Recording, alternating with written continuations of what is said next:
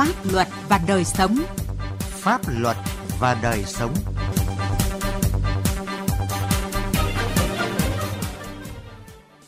Kính chào quý vị và các bạn. Chương trình Pháp luật và đời sống hôm nay có những nội dung sau. Lạng Sơn gia tăng tội phạm giết người do nguyên nhân xã hội. Chuyên gia tội phạm lý giải vụ truy sát làm 3 người thiệt mạng và 5 người bị thương ở huyện Lương Sơn, tỉnh Hòa Bình. Trước hết, mời quý vị và các bạn cùng nghe những thông tin pháp luật đáng chú ý. Cơ quan Cảnh sát điều tra Bộ Công an vừa tống đạt quyết định khởi tố bị can, bắt tạm giam Phạm Xuân Hưởng, Phó Tránh Văn phòng Sở Giao thông Vận tải tỉnh Ninh Bình về tội vi phạm quy định về khai thác tài nguyên. Trước đó, Cục Cảnh sát Hình sự và Cục Cảnh sát Giao thông, Bộ Công an phối hợp bắt quả tang 9 tàu khai thác cát trái phép tại khu vực sông Đáy, huyện Kim Sơn, tỉnh Ninh Bình. Cơ quan điều tra xác định có liên quan đến ông Hưởng với vụ việc theo một lãnh đạo Sở Giao thông Vận tải tỉnh Ninh Bình, sai phạm của ông Hưởng không liên quan đến chuyên môn nghiệp vụ công tác được phân công tại nhiệm sở. Công an tỉnh Quảng Ninh vừa bắt giữ vụ tổ chức khai thác than trái phép đặc biệt lớn tại khai trường quản lý khai thác của công ty than Hạ Long tại phường Quang Hanh, thành phố Cẩm Phả. Cơ quan công an đã tạm giữ 50 người cùng 54 phương tiện và khoảng 100.000 tấn than, trị giá khoảng 200 tỷ đồng. Khám xét chỗ ở, nơi làm việc của các nghi phạm cơ quan điều tra thu giữ 2,7 tỷ đồng tiền mặt và nhiều hồ sơ tài liệu có liên quan. Kết quả điều tra ban đầu xác định một số doanh nghiệp tư nhân và cá nhân bên ngoài đã thông đồng với cán bộ công ty than Hạ Long, công ty than Khe Sim lợi dụng danh nghĩa thực hiện hợp đồng bốc xúc đất đá để khai thác than trái phép với quy mô lớn, chiếm đoạt than công khai nhằm thu lợi bất chính số tiền đặc biệt lớn. Tòa nhân dân tỉnh Vĩnh Long vừa tuyên phạt bị cáo Nguyễn Thanh Nga cựu phó giám đốc chi nhánh văn phòng đăng ký đất đai thị xã Bình Minh 20 năm tù về tội lừa đảo chiếm đoạt tài sản. Theo cáo trạng, vào khoảng tháng 4 năm 2018, Nguyễn Thanh Nga bắt đầu tham gia đánh bạc bằng hình thức cá độ bóng đá ăn thua bằng tiền và nợ tiền của nhiều người với số tiền rất lớn nhưng không có khả năng trả. Đến tháng 6 năm 2018, Nga nảy sinh ý định gian dối dù nhờ bị hại hùm tiền với Nga để mua bán bất động sản tại thị xã Bình Minh nhằm chiếm đoạt tiền để tiêu xài cá nhân. Tổng số tiền Nga lừa đảo chiếm đoạt của 50 bị hại là gần 43 tỷ đồng. Pháp luật đồng hành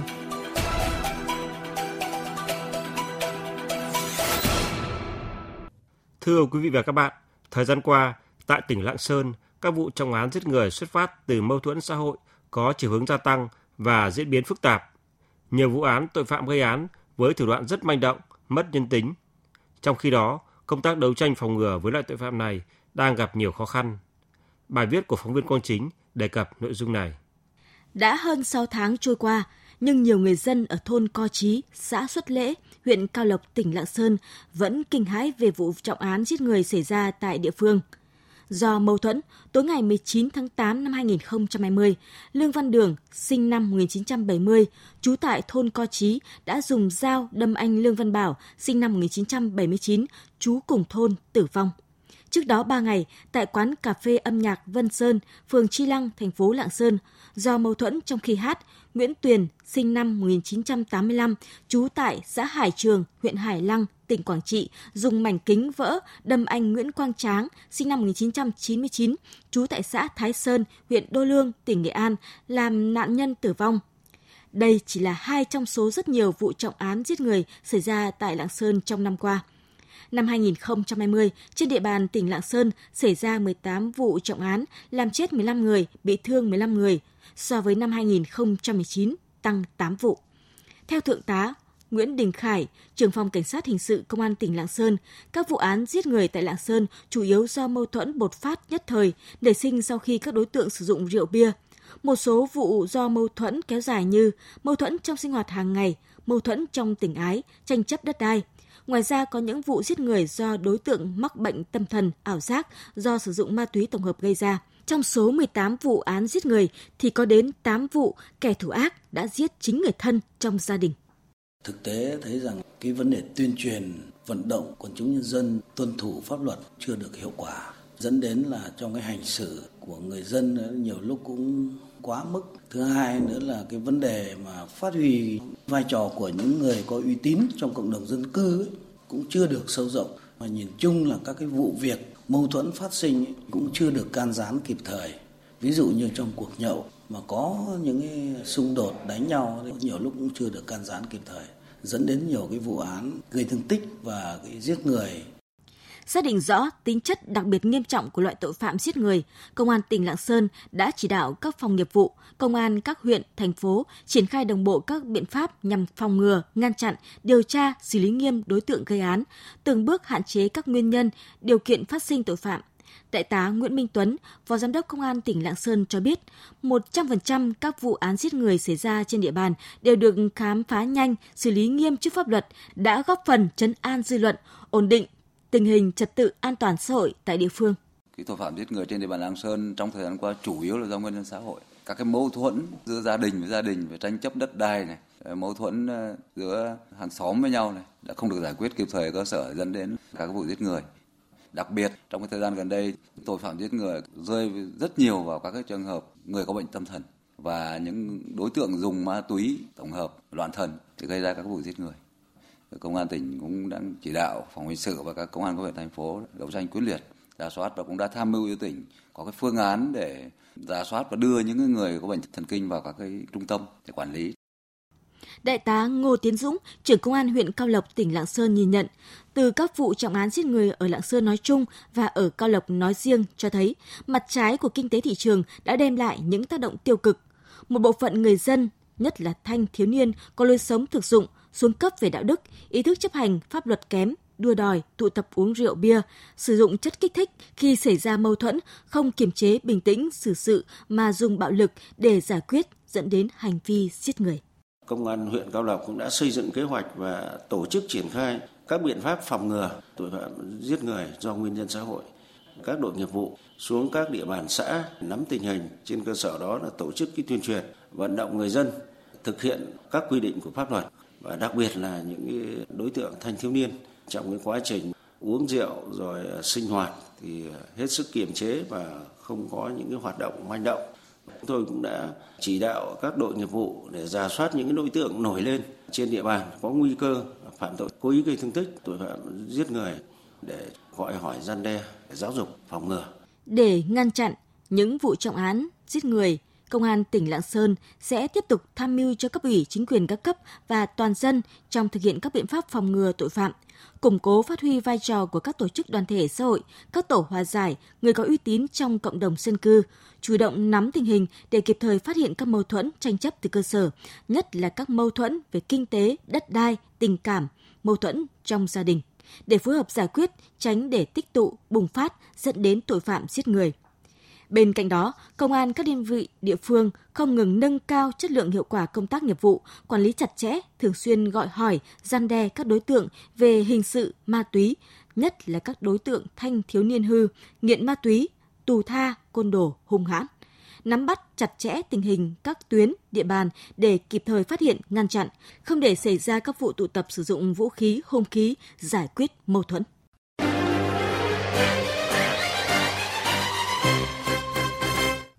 Thưa quý vị và các bạn, tối ngày 21 tháng 2 vừa qua, tại quán karaoke Luxury ở thôn Cố Thổ, xã Hòa Sơn, huyện Lương Sơn, tỉnh Hòa Bình xảy ra vụ truy sát kinh hoàng.